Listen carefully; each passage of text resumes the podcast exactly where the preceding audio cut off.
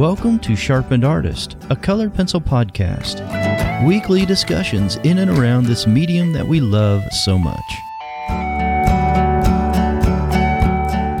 Hey there, my name is John Middick. Welcome back to the show. This is a Colored Pencil podcast. I want to welcome back to the show Barb Sideropoulos. Barb, thank you so much for joining me today. No problem. Glad to be here. All right. So a little later on, I'm going to talk to you about how to get a free sample of UART pastel paper. So if you've never tried UART pastel paper, then there are two ways to get involved with that. And I'll talk to you about those a little later on in the show.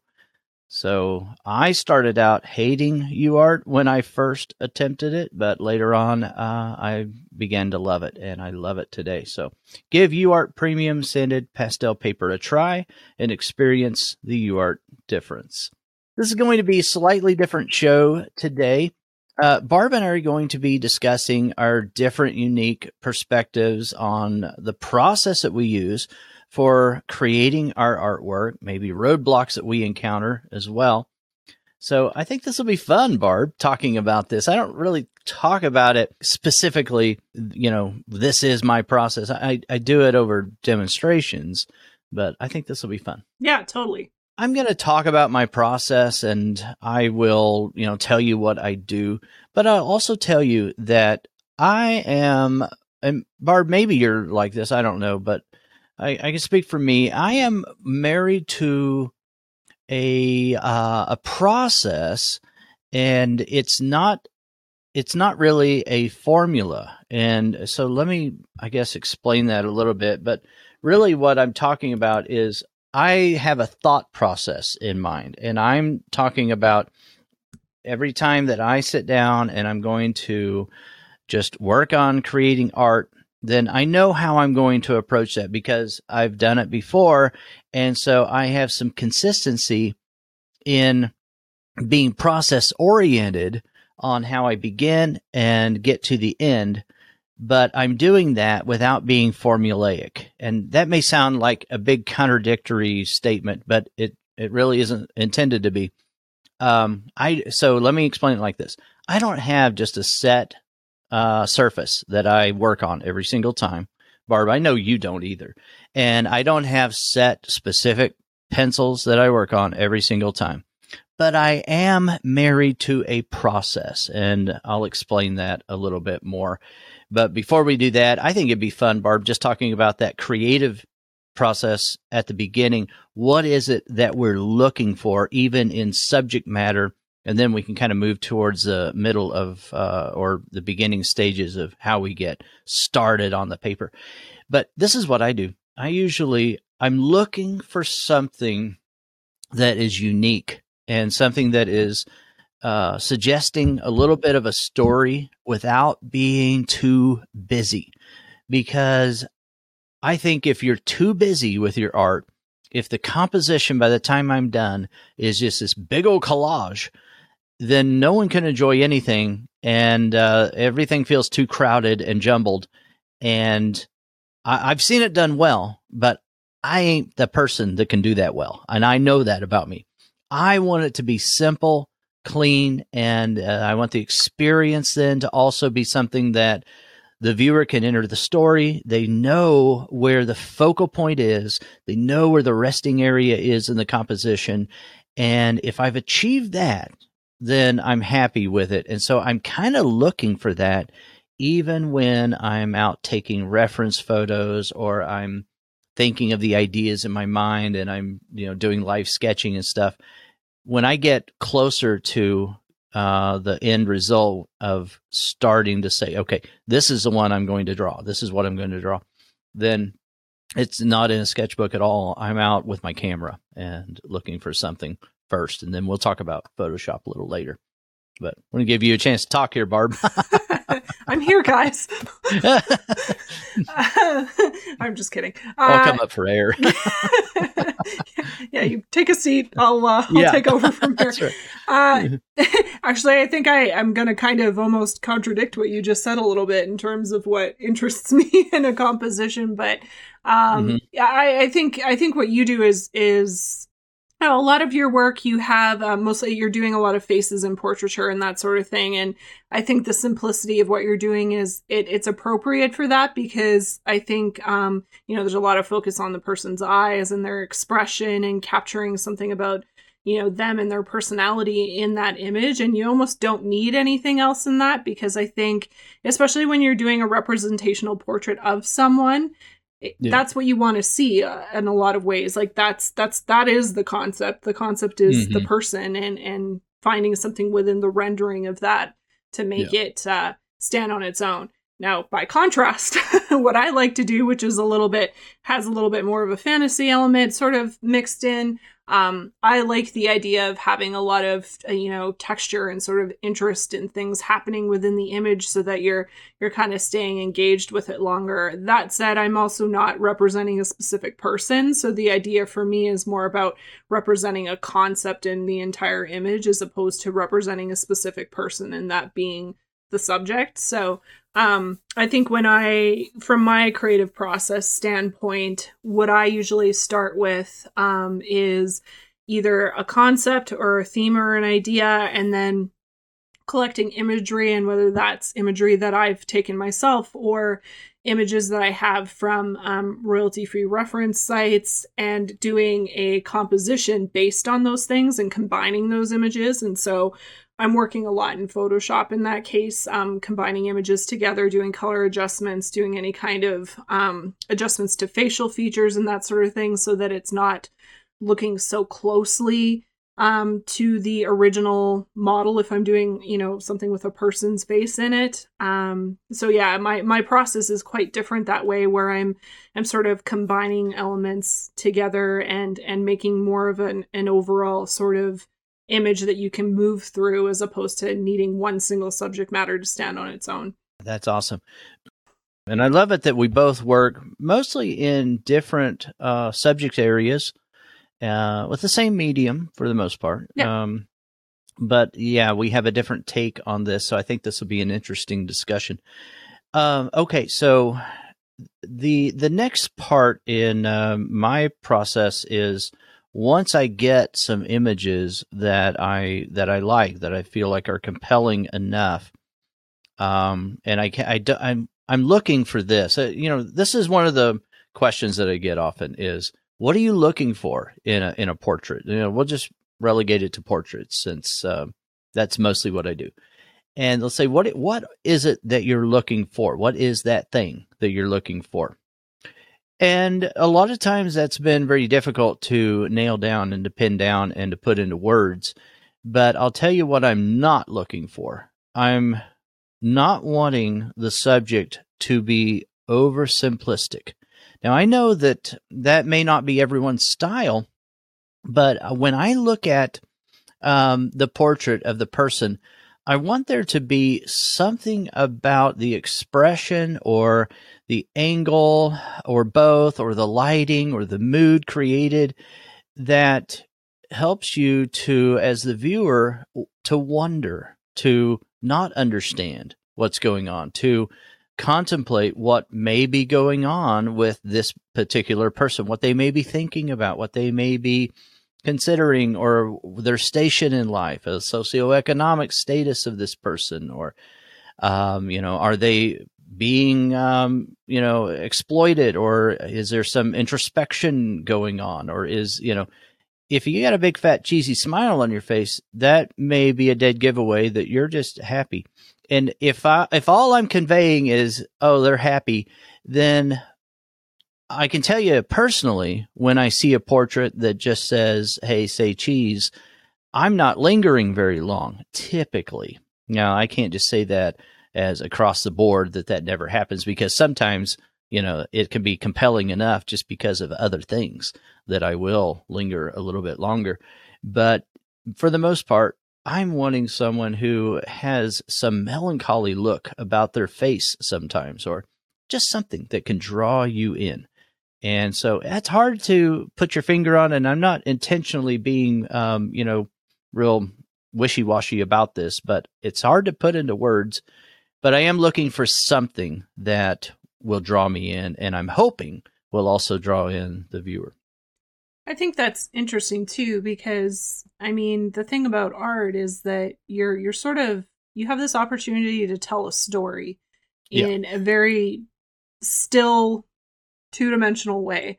Mm-hmm. And I think you know, you're not doing in my opinion your job as an artist if you're not looking for for something more in yeah. in in the image and i yeah. think the ones that tend to resonate with people more are you know the images that are you know there's something more there there's something about their expression i mean it's one of the reasons why the mona lisa is so popular right right it's that right. You know the debate over whether she's smiling or whether she's not and you know right. that that that it's it's it's in a way you know where where everyone is so familiar with that image now but you know or it, initially it was it was just this thing that and even to some extent to this day that people are just so captivated with because it's like she's she's smiling but she's not and it's like who's right, this person right. what is this mystery and it's like it, and yeah. it maybe seems silly that there's so much controversy over a singular image but that's what great art does it it gives you yeah. this this it makes you pause and, and think about it i actually had this this conversation with my boyfriend last night because he was talking about um just his experience viewing art and sort of how he feels about like kind of articulating his feelings about looking at a piece of art mm. and and mm-hmm. what i was saying to him um i did a uh, a drawing of uh his his grandfather's truck for him mm-hmm, and mm-hmm. it was mm-hmm. a photograph he had taken and he wanted me to do a drawing of it and so i had done this drawing mm-hmm. and he's like well you know i when i look at it i can't I, am not going to sit there and say all these things like oh it just the the, the strokes of the pen like you know he's just like that's not his scene and i get it and uh, for a lot of people yeah. that's the case and what i said to right. him too was that i'm like well you know it's different when you're looking at you know something that is an object for example a rendering yeah. of an object it's harder to get that kind of emotional response from it because it's first of all it's it's yes there can be some sort of attachment to that object but it's it's yeah. different when you're representing humanity or even an animal for that matter because we we do associate emotion and that sort of thing yeah. with those subjects so um it i mean if you drew a person and there was absolutely no emotion involved i mean maybe that's a statement in itself but it would also be really hard to do that right like you, you you're almost expecting and wanting that experience from right. from a portrait whereas you know something that's an, and that's not to say that you can't create mood and emotion with something that's a still life for example but it's it's going to be a different you're not sitting there necessarily personifying a bowl of fruit right like you're not you're not right. you may be able to create a story around uh what is happening in the scene around it that you can't see but you're not going to be like wow that thing.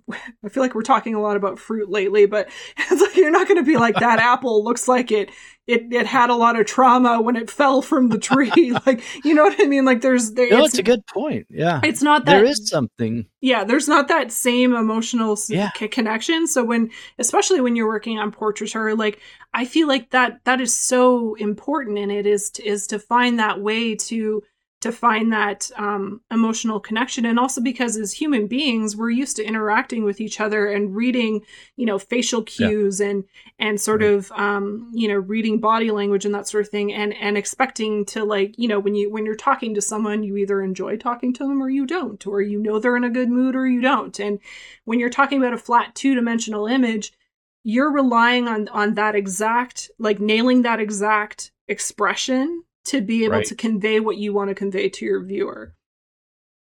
Yeah, I love that. And I, I think you're right that if you're, you know, uh, portraying a, a, bowl of fruit or some any still life, then it you know it's so hard because then what happens is it's all on you, uh, the artist. You've got to really execute well uh, and create the mood uh, that mood or that interaction that the viewer may have because of how you handle the medium that you're working in or how you have uh, you know this little interplay between the medium and the surface. Um, you know there's a lot of other things come into uh, the picture the, the story when you're stuck with something that is you know just a static image or this inanimate object that you're bringing life to it. You're breathing something else into it. uh, yeah, I think that's very interesting. Yeah. On, on one hand, I mean, if we think about it, uh, portraits are kind of easy then in that respect. I mean, because you're portraying something that in and of itself is first off, it's compelling to people anyway, because we can all relate to um, looking at a person because we are a person. So yeah, I mean, I think we some, are people totally, and I think somebody who does like dramatic still life really well is um, Cecile yeah. Baart. Like oh, her definitely. her work is, I mean, my goodness, oh, like she she has a like she is one of the few people I've seen who's done a still life and found a way to to to make you feel an emotion even though you're not looking at something that is a, alive per se. Yeah. you know, but, but, it feels like it. I mean, yeah, so I mean it, it, totally. And and that that to your point I think is harder. It is harder oh, to yeah. do that with an inanimate object or a still life right. and that sort of thing. And again, not saying it's not possible because it obviously is, but it's different when you're talking about a portrait and and again, I think, you know, for both of us we're we're sort of um you know, one of the things that I I kind of made a decision on oh, it would have been a couple years ago now, but um, you know, I had been doing a lot of representational colored pencil work, just you know, copying photographs that I liked, that sort of thing. And what I found was that while you know being able to execute the image and and and being like, okay, I I copied this photo, it looks great, like, but what was missing for me was that I felt like there was nothing about the work that I was creating that felt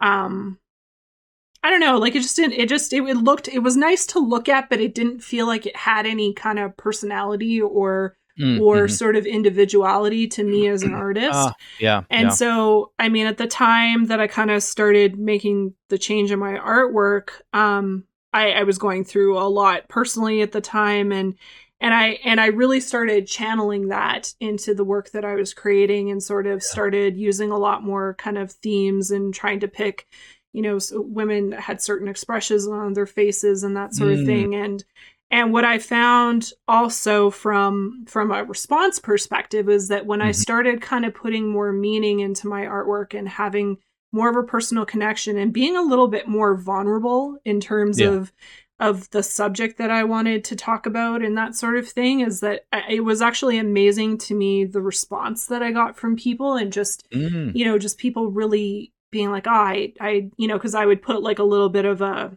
a backstory to the piece when I would post it yeah. and that sort of thing and and it was really rewarding for me also to some extent you know I guess cathartic if you want to say that in terms mm-hmm. of like channeling the emotions I was feeling into yeah into these pieces but um, I, I mean, the the bigger thing for me was that that was actually connecting more with people too. Like it, it mm-hmm. wasn't just a I wasn't just another artist creating another, you know, pretty picture. I guess. Um, yeah, yeah. And I think when you talk about finding individuality in your voice as an artist, that's a big part mm-hmm. of it, right? Like it's finding oh, yeah, big time. It's finding what do you what do you want to say with your art? Yeah. I mean, not yeah. not to be like super, you know, airy fairy about it or whatever, but like yeah, yeah. you know, it, truly it's like what what is it that you want to say? I mean, and it, and it's right. not that it needs to be a grand political or social statement necessarily, but you know, and I'll use Cecile Baart as a as a example again. I mean, she's maybe not necessarily making a giant commentary on anything socially or anything like that with her work, but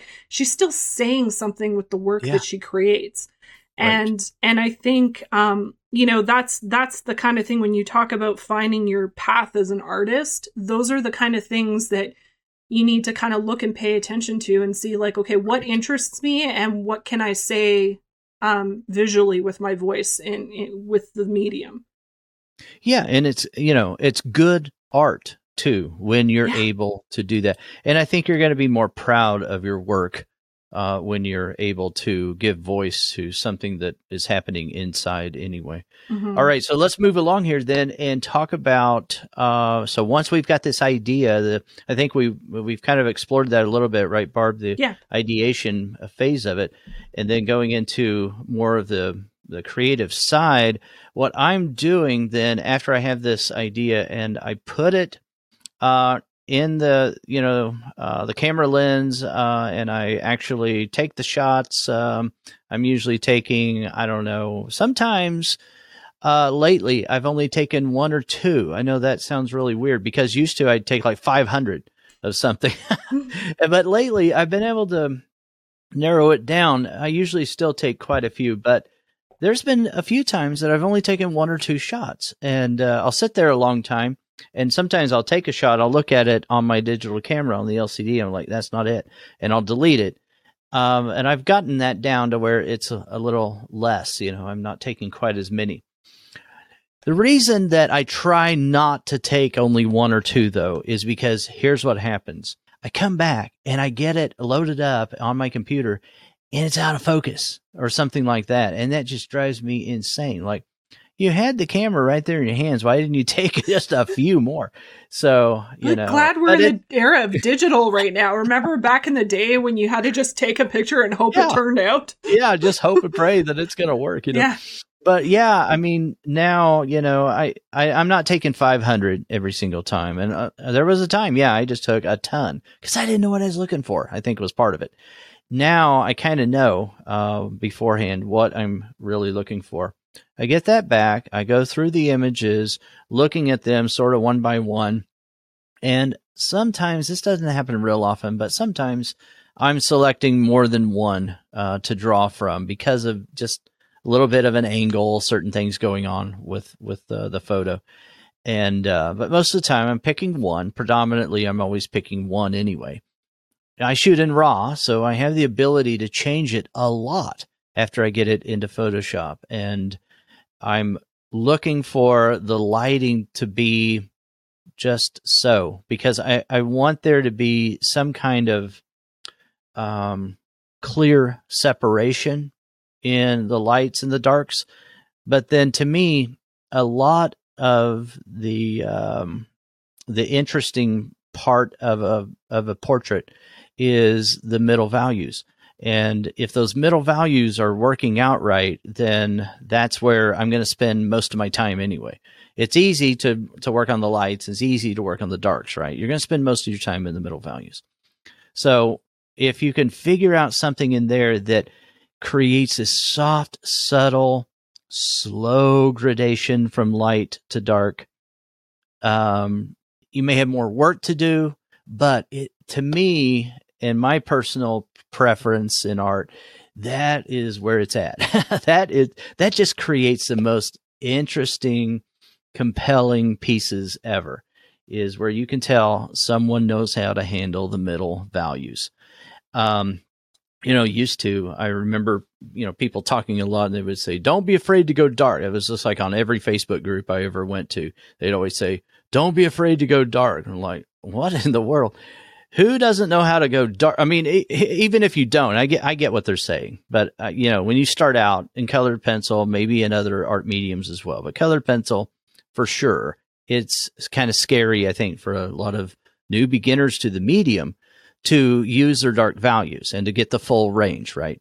But you quickly move past that, I would hope, and then um, you know, not being afraid to go dark doesn't really resonate too much anymore but what I see is people afraid to go middle. Okay. If I can coin that.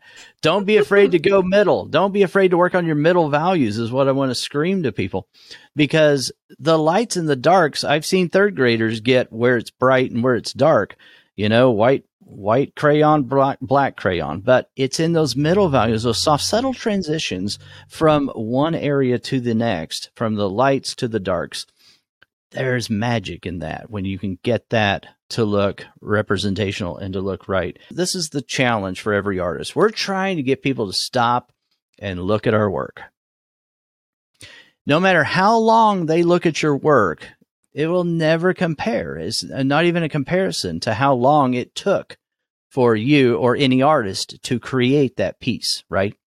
You spent hours and hours and hours looking at that work. Most people unless it's a Mona Lisa, I guess, are not spending more than a few minutes usually looking at your art piece. And then they're gone. They're they're on to the next thing, you know. So to get them to stop and to spend just a small fraction of the time that it took you to create is a big, big challenge. It totally is. Um, what I wanted to add also to the when you're talking about editing your photos, um, one of the things that I think uh, tends to um, turn people off from using their own photography a lot of the time is because you know if they're they're not trained to be a photographer and all yeah. the ins and outs of taking photography. It's they're not getting the level of um, contrast middle values all that with um, the photo that they're taking themselves. And part of that comes from practice and understanding technique and that sort of thing what i would say is that um, you know you and i are both talking about photoshop a lot but uh, what I would say is for somebody who wanted to invest in a program that does very similar things and is much easier to use, I would recommend Lightroom.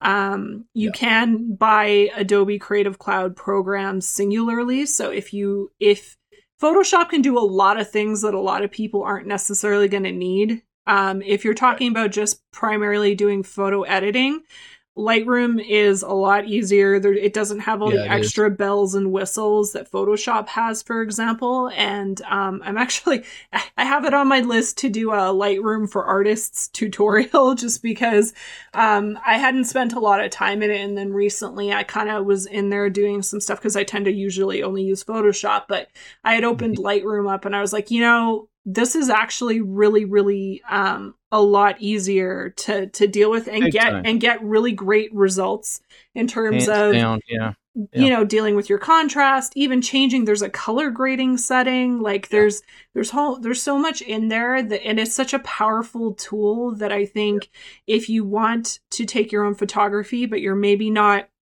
you know, you have a decent camera, you think you can get the composition down, but you're still struggling with the lighting part of it. There's a lot you can do in post production in those programs that can kind of aid you a little bit.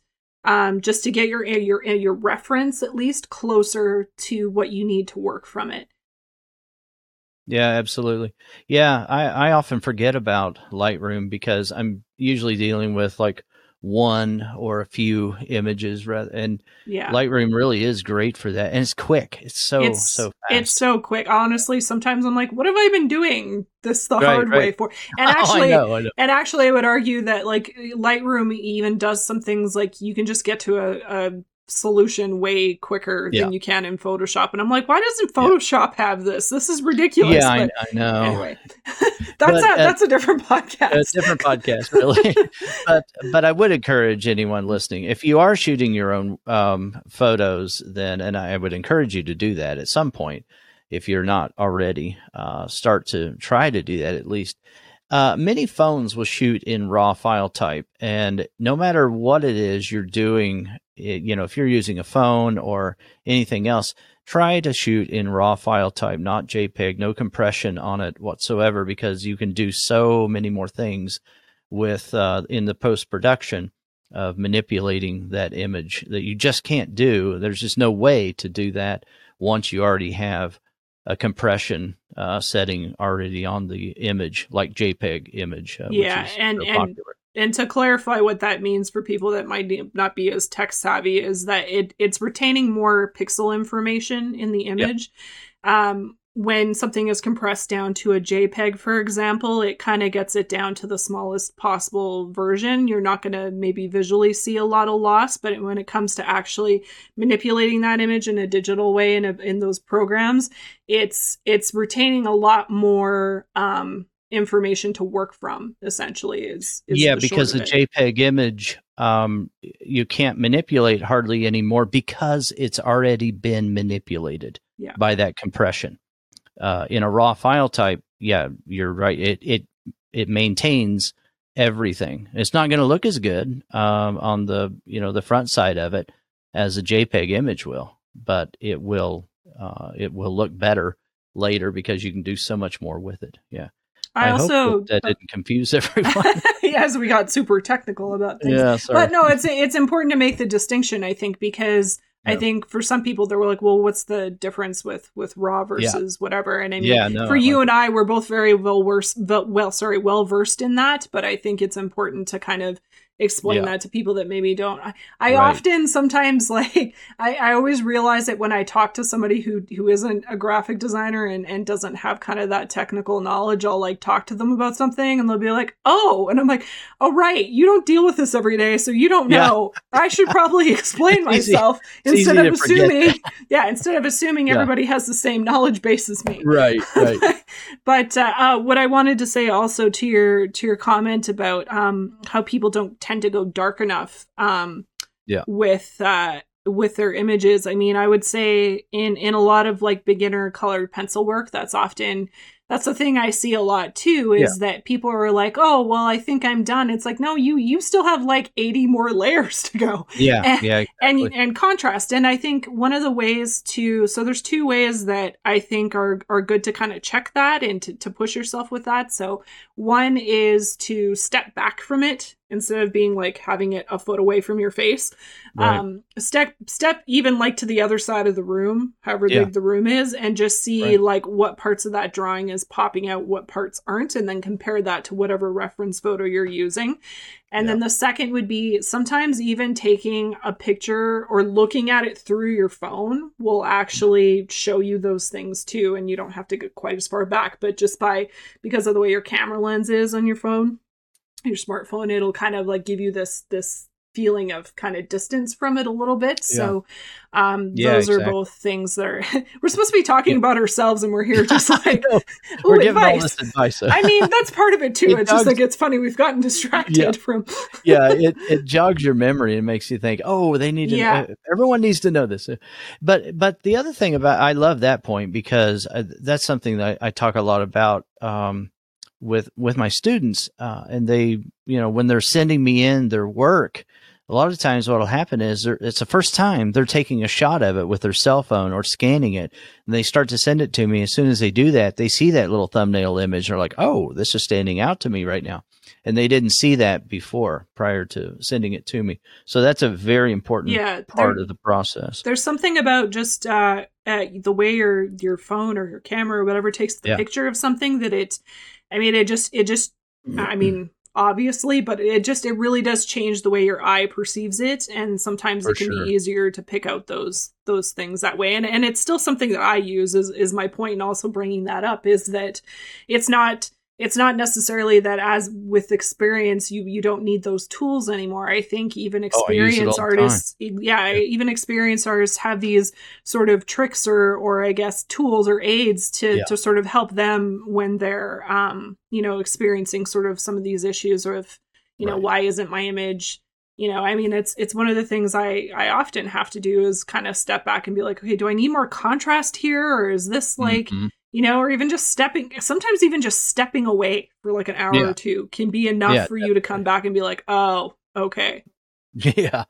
No, uh, yeah, definitely stepping away and then coming back. It just, it's, it's almost like, you know, like they say, sleep on it, you know, that kind of thing. Yeah. You come back, it just stands out at you sometimes. Mm-hmm. Um, so one of the things then that uh, I've been kind of harping on a little bit lately with art mentoring students in particular um, not harping. on That sounded so negative. That's not yeah. really what I mean, but Just we've been talking a lot about running it. a rough but, ship there. John. Yeah, yeah. Uh, crack the whip. Poor students. Um, Are you guys okay? right. No, but uh, but it came up recently a couple of times, um, and and I really didn't think about it till later. So let me talk about what I'm what I'm about to discuss with you, and that is that after I get this image the way that I want it to look, and I'm ready to start uh, drawing from it, I like to print the image. I'll print the image out. And that's not because I think printed images are superior or anything like that. Um, it's really a very pragmatic approach to uh, rendering, and I'll, I'll, tell you what I mean by that. So I'll print that out, and I often will print a very large one, and then I'll print one that is like sight size, the same as what I'm wanting to render, and then sometimes even something smaller. But I usually will always in the beginning have a black and white that I'm working from. Often have it on my iPad or on my monitor, um, and I'll look at it over there maybe from time to time.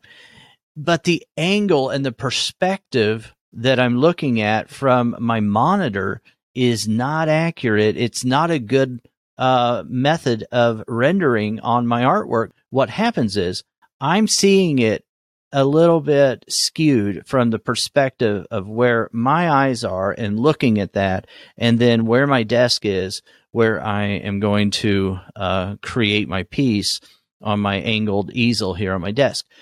So the the point is this: if I've got that sheet of paper that I printed the image on, and it's right there beside my drawing surface, then I can get it lined up in the exact orientation as my drawing surface.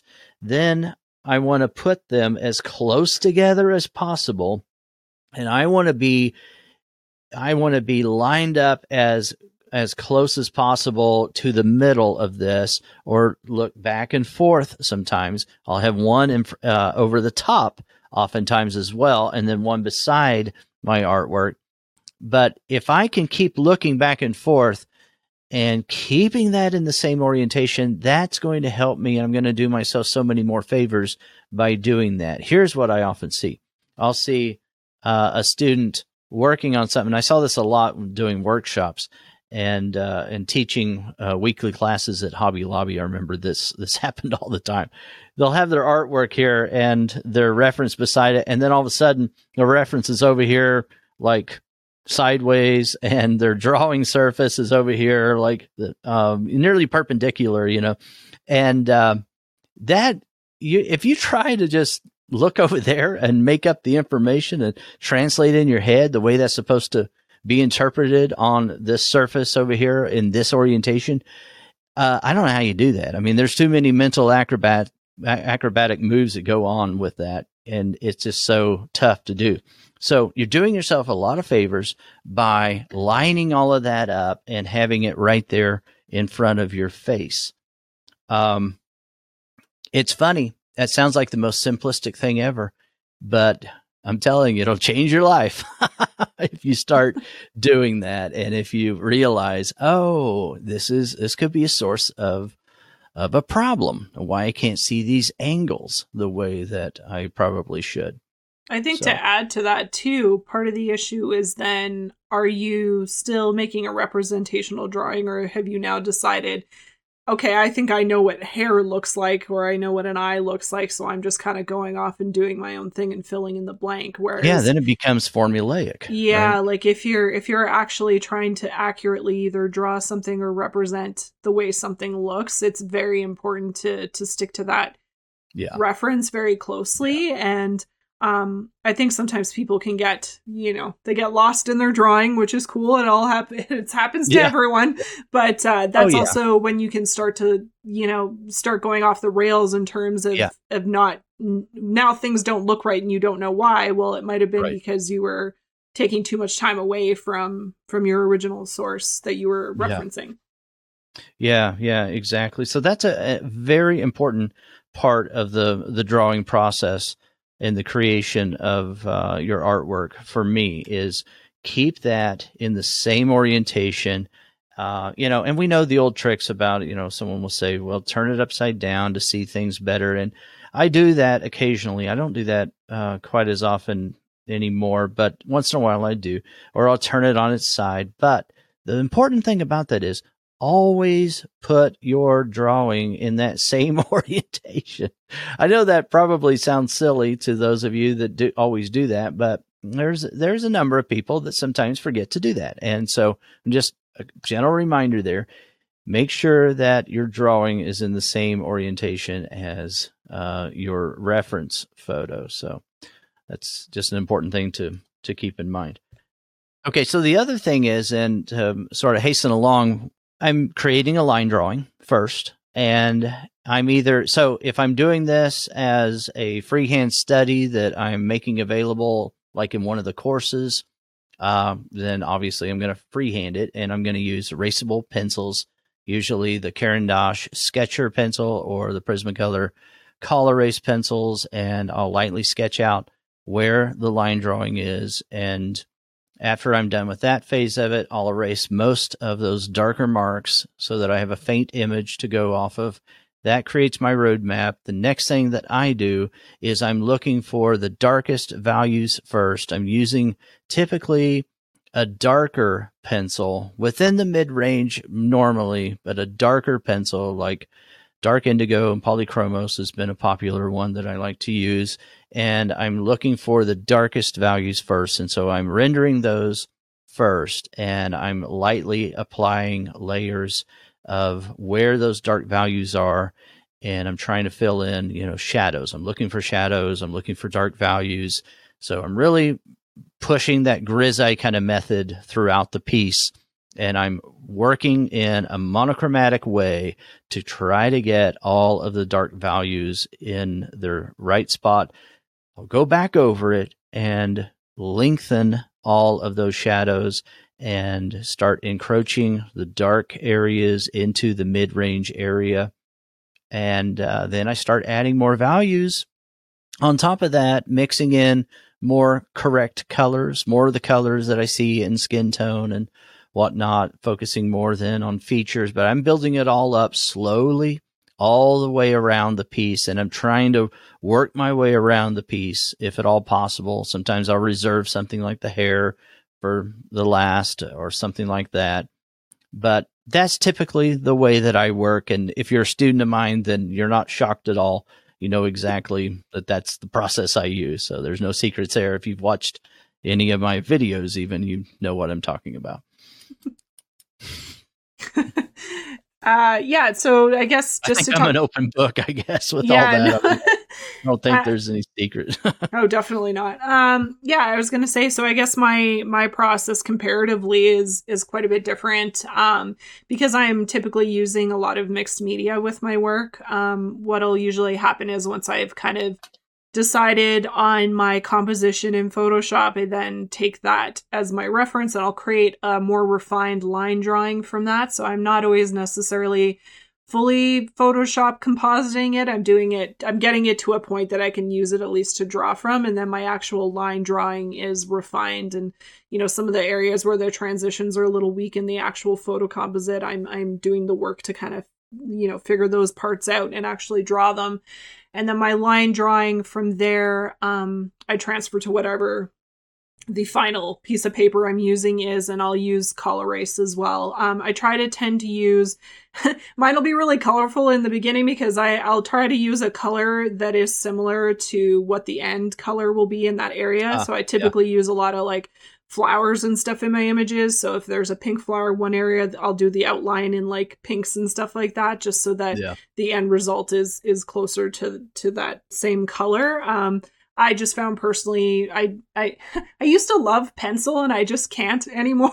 like I, I just I, I really struggle with with with using pencil now. I just I'd prefer to to have like use a color pencil for my line drawings just mm. when I'm initially doing the drawing. So anyways, You're comparing that to graphite pencil? Yes. Sorry, oh, yes, graphite. Yeah. Um yeah, I just don't I I for whatever reason I just I just get just not a fan anymore. But anyways, yeah, yeah. this you know good example of how you yeah your process and things change. Right, uh, right. So then if I'm doing a piece mixed media with colored pencil, typically if I'm using um I like using the uh the Faber Castell Albrecht Pitt pens. So mm-hmm. um I'll use those or whatever other comparable markers and I'm looking for areas where I'm either using the darkest color that I see or the lightest color that I see, and I'm filling in that area with a flat color hmm. of of that and sometimes I'll put you know some gradations and stuff with various other markers mm-hmm. in there but for example um you know if I'm doing hair or something and it's it's someone who's a brunette I'll do the darkest tone that I see as the flat base color or sometimes in the middle tone it depends. Because then I know depending on what what the color of the hair is i know enough about what colors will do over top of one another.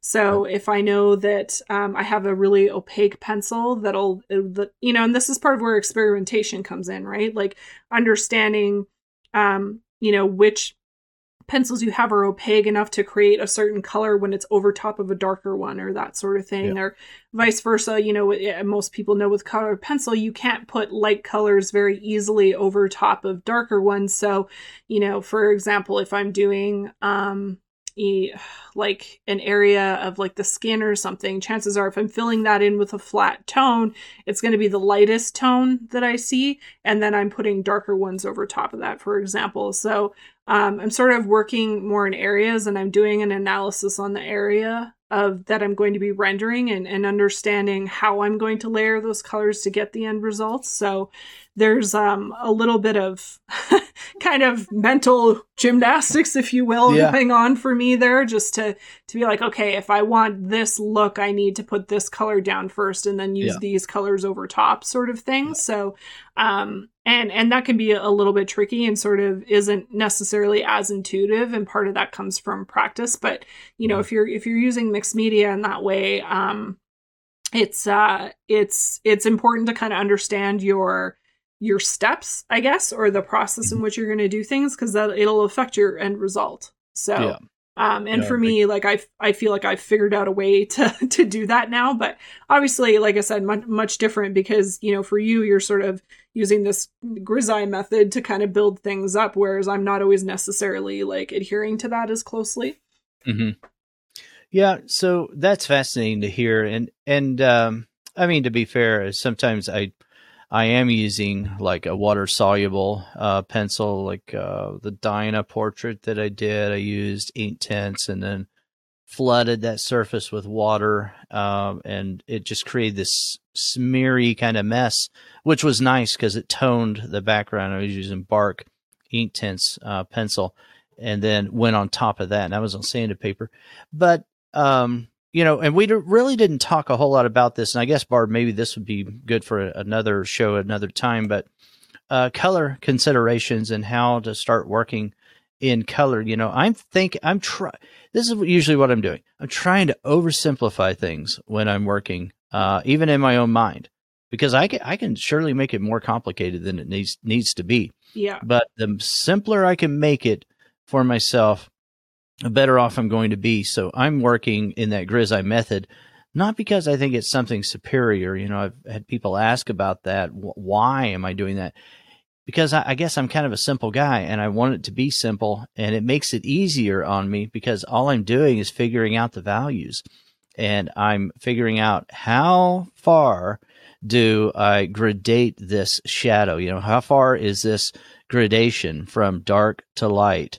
And then it's going to make my job so much easier when I start adding color. And I'm thinking in opposites typically with color.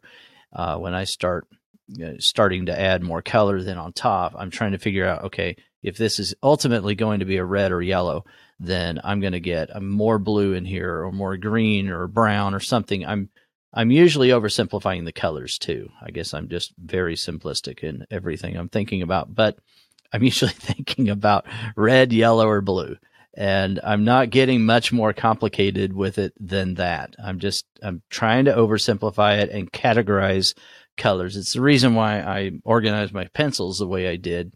Now they're all just in colors and not brands and and so I'm looking for, you know, either dark dark blue, middle value blue or a purple or you know, and then we could go on to the the other colors that um that are there but that makes it easier for me. And now, you know, I'm getting used to this new system and I'll just grab something over there.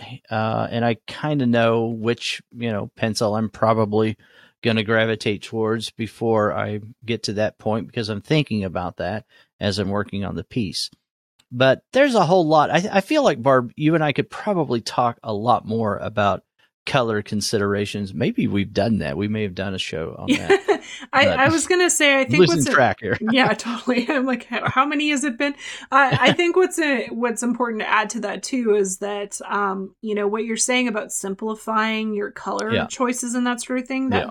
that's actually really important, and I think something that, yeah. that maybe people don't focus on enough because I, it goes back to that that whole thing of well, I need the 120 colors or I need every right. single color that this pencil makes and and I guess the argument that lately we've been making a lot is is just that that you know the value in buying even a set of 12 for example and yeah. you know not yeah. to not continue to harp on this but i really i'm a really firm believer in this is that you know what what you're saying is that essentially if you're breaking things down to just even the the, the primary colors that you need to, cr- to create other colors yeah. um essentially if if you take out the factor of needing the right color for something and right. start looking at it from the perspective of okay well what happens if i simplify my color palette what happens if yeah. I only have these colors to work from yeah. and i need to now create this other color like it, it I, w- I would also argue that i think you'll tend to muddy your colors less when you understand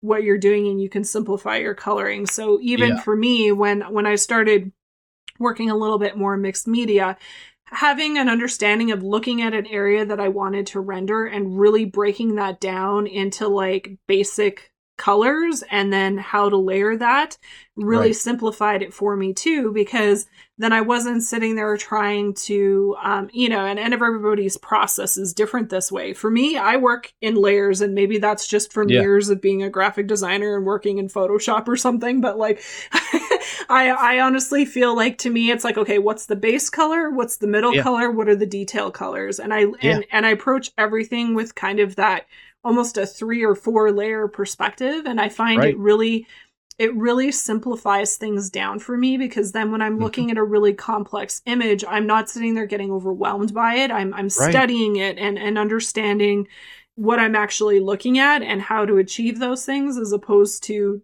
just trying to make sure I have all the colors to try and make it happen, right? Right. Right. I highly encourage anyone that is starting out in the medium to to the, do that very thing. Oversimplify things, especially in the beginning um, I work in layers also. I think it's probably a really popular way to work in colored pencil, but seems like it's just as popular to do the little sections at a time and uh, build that up to completion. But I would uh, argue for this side that Barb and I come from of just layering and oversimplification because it just makes your job easier. And so you're worried about shape at the beginning when you're doing your line drawing. You're worried about the value if you're doing a grisaille method, you're worried about color and shape uh, and all of those things, but you're adding more color as you get closer to the finish. That's the way it is for me. I'm the closer I get to the end result, the more color I'm adding, the more saturated I'm getting with my colors. I may start out in opposites for a while, but then I'm muting those colors back down. But then when I get close to being done with it, I'm adding as many colors as possible. Um, because I, I don't know. I just, I love color a lot and I want there to be more color, especially in hair. That's been a lot of fun lately. Just adding pink and blue and green and all kinds of things in hair. Cause when I feel like there's Easter eggs you can give people when they get up close to your work and you're like, Oh, look at all that color they were able to use.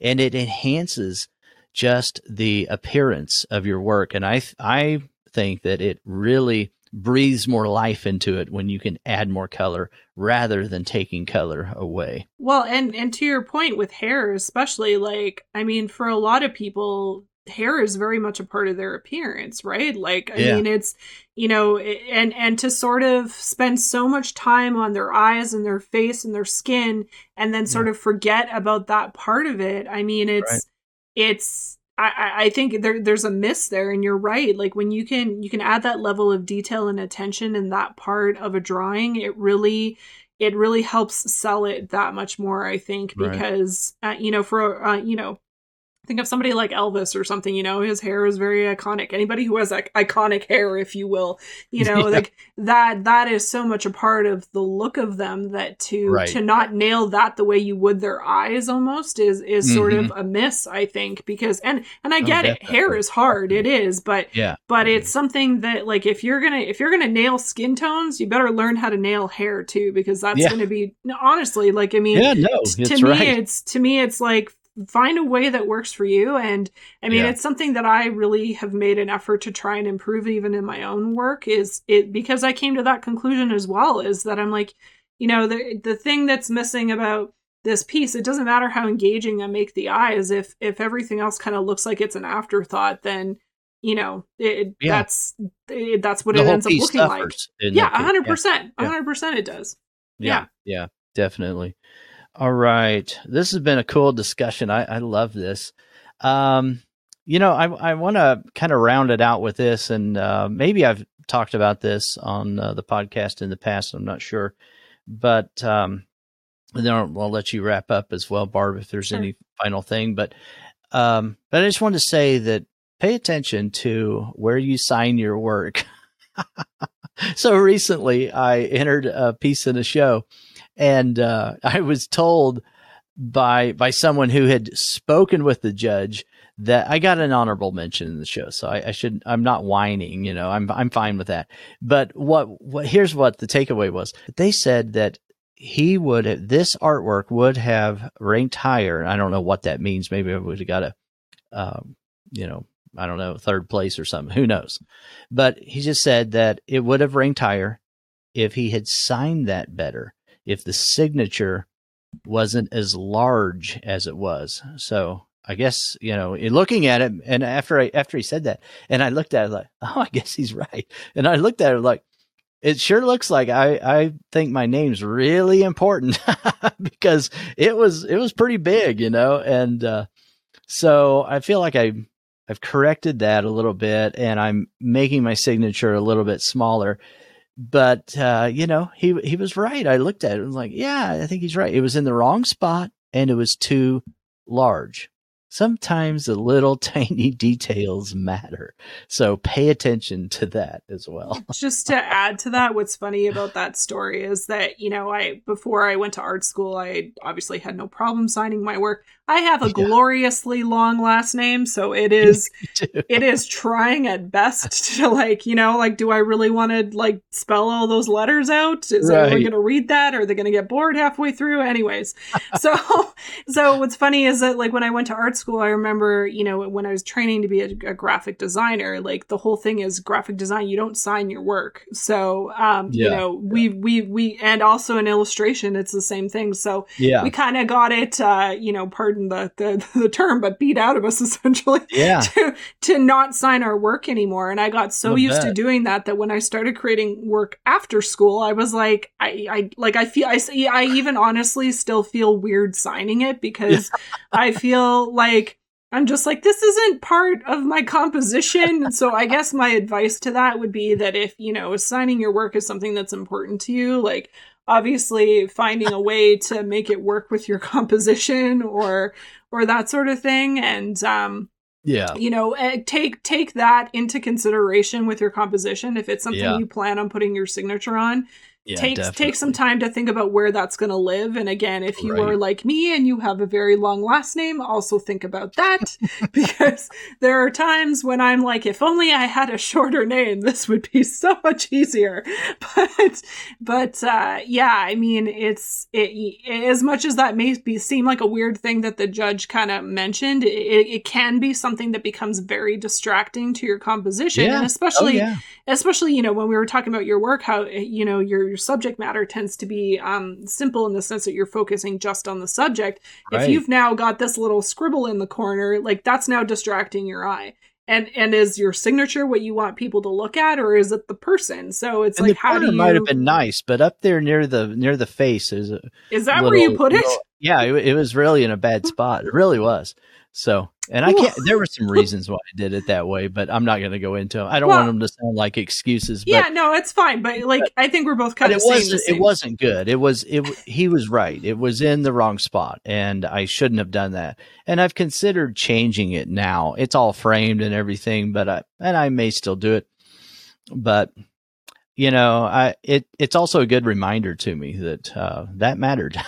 yeah, I mean, it's an important thing to consider, right? Yeah. Exactly yeah. that. I mean, if you, you know, when we're talking about process, that's actually really relevant because it is. If you focused so much that you forgot about how to balance in signing yeah. it or whatever, final like, touch. yeah, the, that I mean Actually, what I find interesting is some people will use, um, like they'll make a little icon or something for themselves. Yeah. And I yeah. did. I actually wrote a blog post, and I think we had we had linked this in one of our previous shows, just about how to mm-hmm. sign your work and just some um, yeah some advice uh, in regards to that but uh, you know there's advantages and disadvantages to doing that doing it that way what mm-hmm. i would say is that if you are the type of person that just wants to do your initials or create a you know a, some sort of an icon or a logo for yourself and that's how you want to sign your work i would highly recommend that you sign your work on the back in a way that is legible where you can actually yeah. read your full name yeah exactly potentially even put uh, details about the piece and that sort of thing because just from a collector perspective or from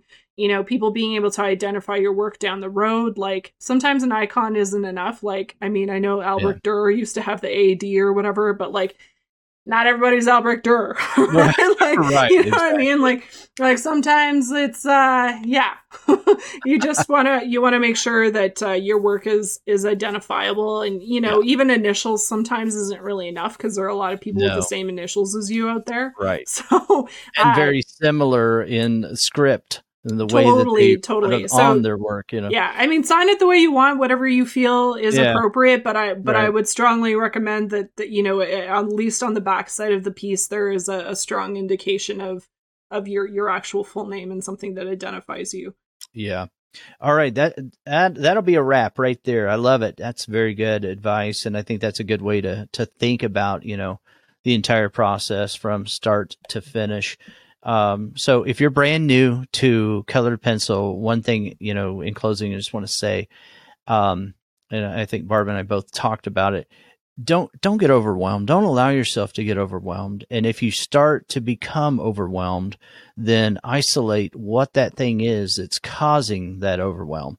And chances are you're overthinking it and simplify it in your mind. Think about what, you know, one thing I ask myself often is if I start to get overwhelmed, not just with art, with anything, I'll say, what would this look like if it were easy? And what are the next one, two, and three steps I can take and just make it very, very simple on myself. And then I may not have step four figured out. I may not have step five figured. I may not even have step three figured out, but I can at least identify what step number one is and maybe what step number two is.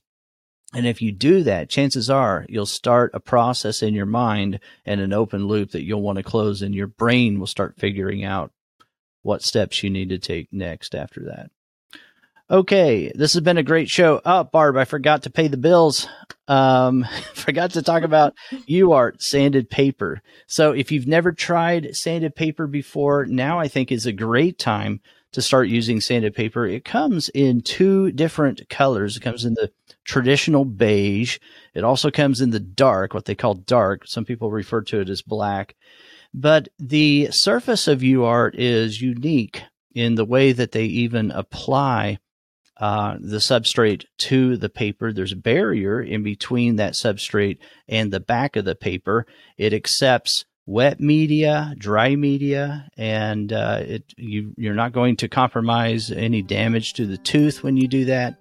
It takes multiple layers. You can layer lighter pencils over dark pencils. I highly recommend giving UART paper a try and experience the UART difference. And we think UART Premium Sanded Pastel Paper for their support of the Colored Pencil podcast. All right, guys, all the show notes are over there at sharpenedartist.com slash podcast. And until next time, next week on Monday, 3 a.m., this is when the show comes out. I told somebody that the other day. They were asking when it came out. And she said, Who's listening at 3 a.m.? I'm like, I don't know. but that's when it comes out. Indonesia, so. maybe. Yeah, you never know. so, anyway, I will talk to you next week. And until then, stay sharp and take care. Bye bye. Thanks for listening to this week's episode. All the show notes can be found at www.sharpenedartist.com.